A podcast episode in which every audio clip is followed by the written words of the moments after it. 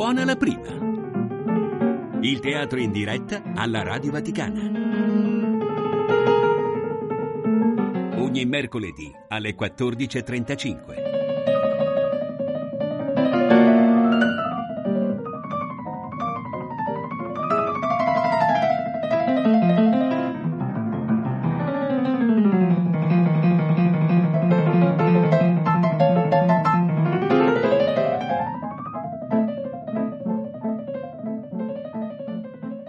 Oggi per buona la prima potrete ascoltare L'uomo dal fiore in bocca di Luigi Pirandello, la regia è di Rosario Tronnolone, il ruolo del protagonista è affidato alla voce di Norman Mozzato, mentre quello dell'avventore ad Alessandro Rossi. Da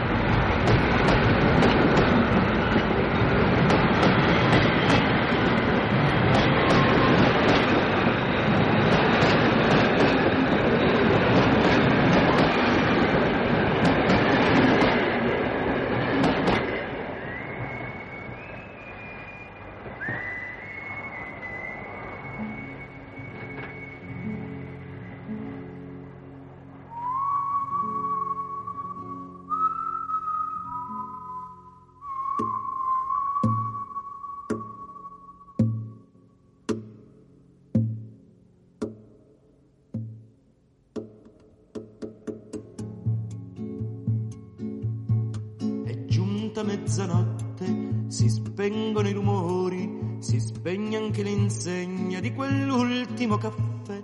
Le strade sono deserte, deserte e silenziose, un'ultima carrozza cigolando se ne Ah, lo volevo dire. Lei dunque un uomo pacifico, eh? Ha perduto il treno? Per un minuto, sa. Arrivo alla stazione e, me lo vedo scappare davanti. Gli poteva correre dietro. Mm, Già, è da ridere, lo so. Bastava, santo Dio, che non avessi tutti quegli impicci di pacchi, pacchetti, pacchettini, più carico d'un somaro. Eh, Ma le donne, commissioni, commissioni, non la finiscono più. Tre minuti, creda, appena sceso di vettura, per dispormi i nodini di tutti quei pacchetti alle dita. Due pacchetti per ogni dito. Doveva essere bello.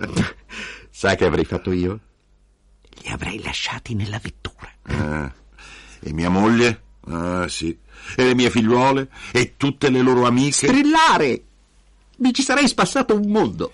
Perché lei forse non sa che cosa diventano le donne in villeggiatura. Ma sì che lo so, appunto perché lo so. Dicono tutte che non avranno bisogno di niente. Questo soltanto. Capaci anche di sostenere che ci vanno per risparmiare. Poi, appena arrivano in un paesello qua dei dintorni, più brutto è, più misero è lercio e più imbizzarriscono a pararlo con tutte le loro galanterie più vistose. Eh, eh, le donne, caro signore. Ma del resto è la loro professione. Se tu facessi una capatina in città, caro, avrei proprio bisogno di questo, di quest'altro, e, e potresti anche se non ti secca. Caro, il se non ti secca. E poi, già che ci sei, passando di là. Ma come vuoi, cara mia, che in tre ore ti sbrighi tutte codeste faccende? Oh, ma che dici, prendendo una vettura? Il guaio è che, dovendo trattenermi tre ore sole, sono venuto senza le chiavi di casa. Oh, bella! E perciò? Ho lasciato tutto quel monte di pacchi e pacchetti in deposito alla stazione. Me ne sono andato a cenare in trattoria. Poi, per farmi svaporar la stizza, a teatro. Si crepava dal caldo. All'uscita dico, che faccio? Sono già le dodici. Alle quattro prendo il primo treno. Per tre orette di sonno non vale la spesa. E me ne sono venuto qua. Questo caffè non chiude, vero? Non chiude, no, signore. E così ha lasciato tutti quei pacchetti in deposito alla stazione. Perché me lo domanda? Non vi stanno forse sicuri? Eh, Erano tutti ben legati. No, no, no, non dico. Eh, ben legati, me lo immagino. Con quell'arte speciale che mettono i giovani di negozio nell'involtare la roba venduta. Che mani. Un bel foglio grande di carta doppia, rossa, levigata, che per se stessa è un piacere vederla, così liscia che uno ci metterebbe la faccia per sentirne la fresca carezza. La stendono sul banco e poi con garbo disinvolto vi collocano su, in mezzo, la stoffa lieve, ben piegata.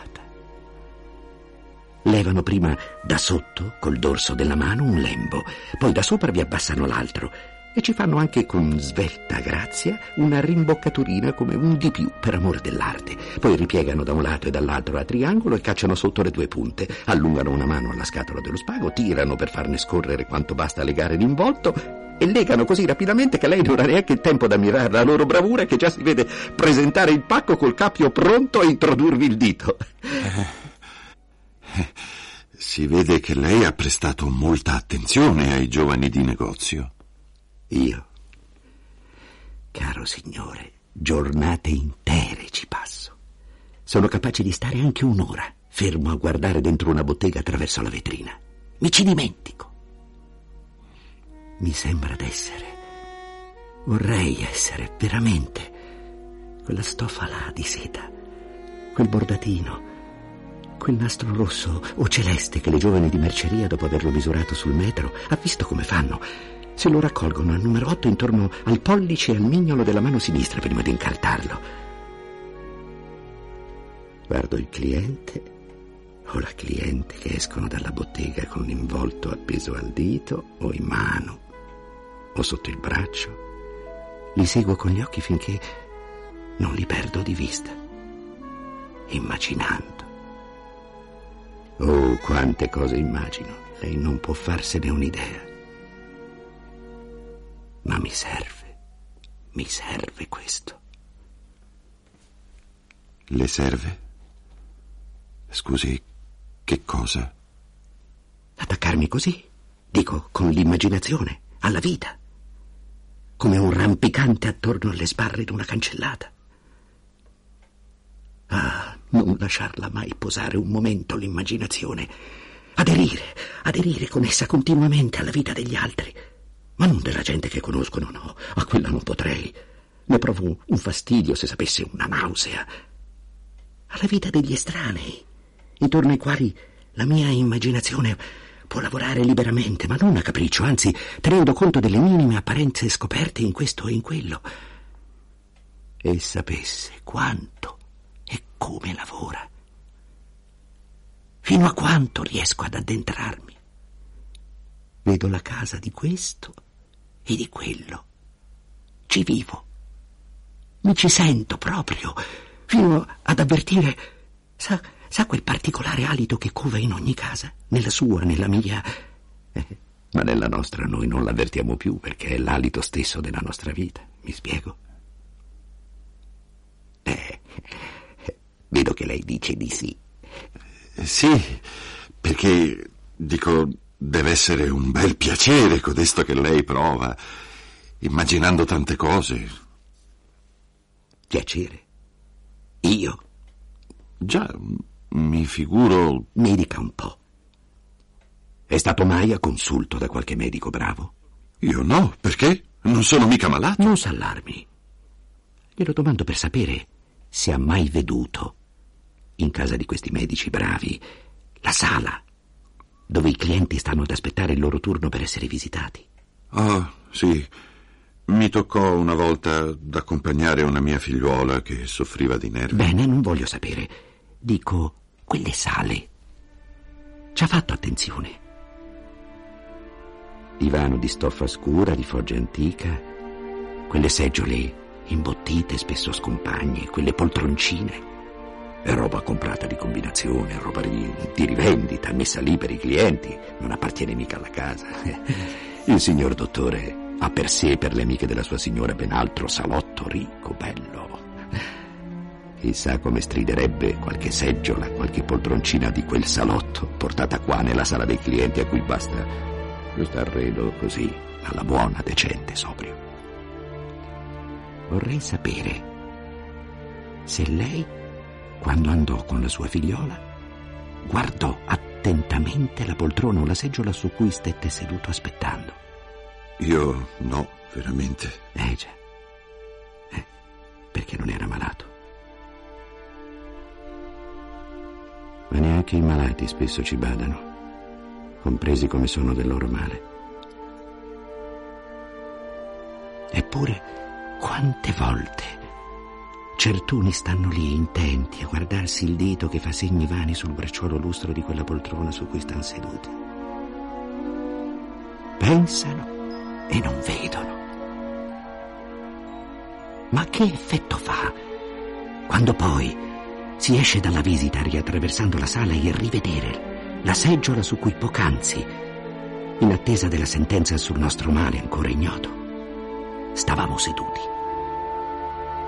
Ritrovarla occupata da un altro cliente, anch'esso col suo male segreto, o là, vuota, impassibile, in attesa che un altro qualsiasi venga ad occuparla.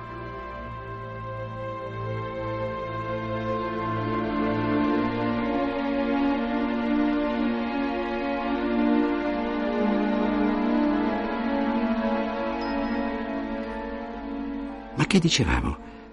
Ah, già, il piacere dell'immaginazione. Chissà perché ho pensato subito a una seggiola di queste sale di medici dove i clienti stanno in attesa del consulto. Già, veramente. Non vede la relazione, eh? Neanch'io. Ma è che certi richiami di immagini tra loro lontane sono così particolari a ciascuno di noi e determinati da ragioni ed esperienze così singolari che l'uno non intenderebbe più l'altro se parlando non ci vietassimo di farne uso. Niente di più illogico di queste analogie. Ma la relazione forse, forse può essere questa, guardi. Avrebbero piacere quelle seggiole di immaginare chi sia il cliente che viene a sedersi su loro in attesa del consulto? Che male covi dentro? Dove andrà? Che farà dopo la visita? Nessun piacere. E così io, nessuno. Vengono tanti clienti ed esse sono là, povere seggiole, per essere occupate. Ebbene, è anche un'occupazione simile alla mia. Ora mi occupa questo, ora quello. In questo momento mi sta occupando lei. E creda, non provo nessun piacere del treno che ha perduto, della famiglia che l'aspetta in villeggiatura, di tutti i fastidi che posso supporre in lei. Eh, tanti, sa? Ringrazi Dio se sono fastidi soltanto. C'è chi ha di peggio, caro signore. Io le dico che ho bisogno d'attaccarmi con l'immaginazione alla vita altrui.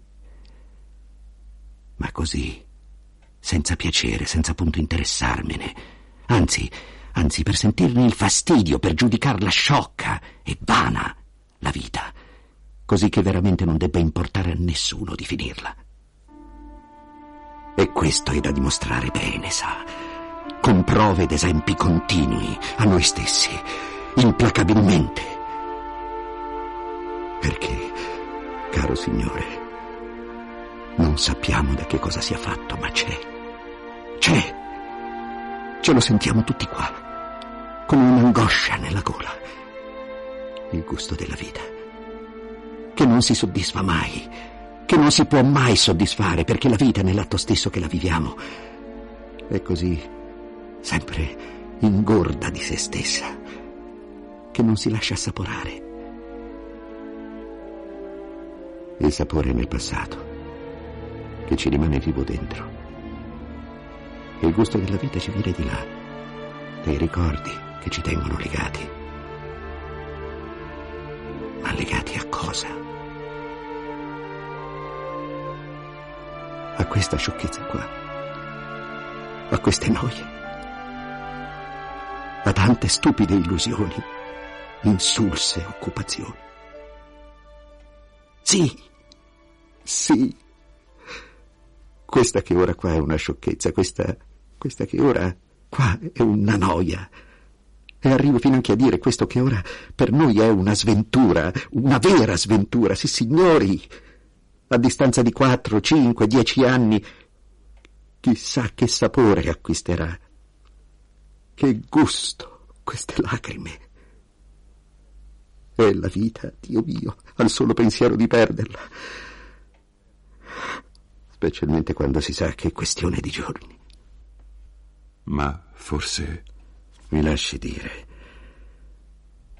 se la morte, signor mio, fosse come uno di quegli insetti strani, schifosi, che qualcuno inopinatamente ci scopre addosso, lei passa per via, un altro passante all'improvviso la ferma e cauto, con due dita protese, le dice, scusi, permette, lei, egregio signore, c'ha la morte addosso. E con quelle due dita protese la piglia e la butta via. Sarebbe magnifica. Ma la morte non è come uno di questi insetti schifosi. Tanti che passeggiano disinvolti e alieni, forse ce l'hanno addosso. Nessuno la vede. Ed essi pensano quieti e tranquilli a ciò che faranno domani e domani l'altro. Ora, io... Caro signore, venga, ecco, venga qua, qua, sotto questo lampione, venga, venga. Le faccio vedere una cosa, guardi, guardi qua, sotto questo baffo, qua, vede? Vede che bel tubero violaceo. Sa come si chiama questo? Ha un nome dolcissimo, più dolce di una caramella. Epitelioma si chiama. Pronunzi, sentirà che dolcezza. Epitelioma. La morte, capisce? È passata. Mi ha ficcato questo fiore in bocca e mi ha detto, tientelo caro Ripasserò fra otto o dieci mesi.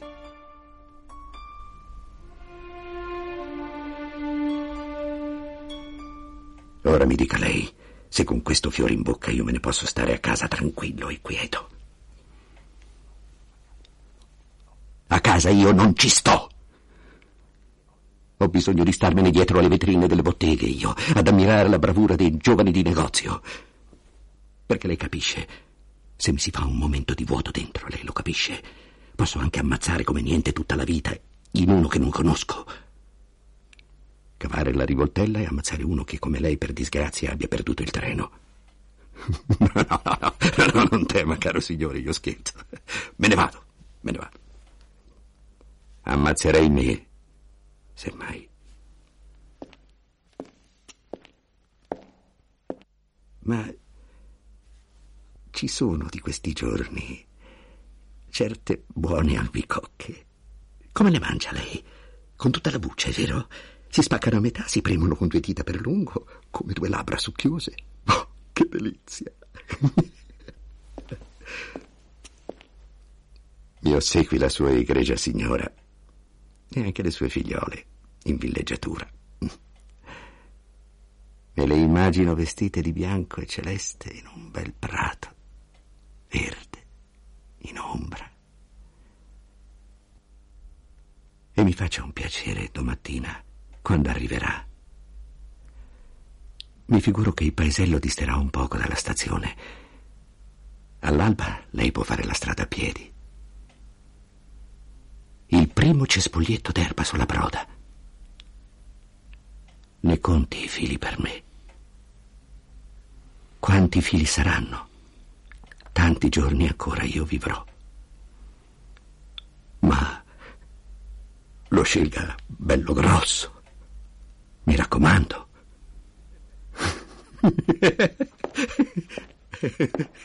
Buonanotte, caro signore.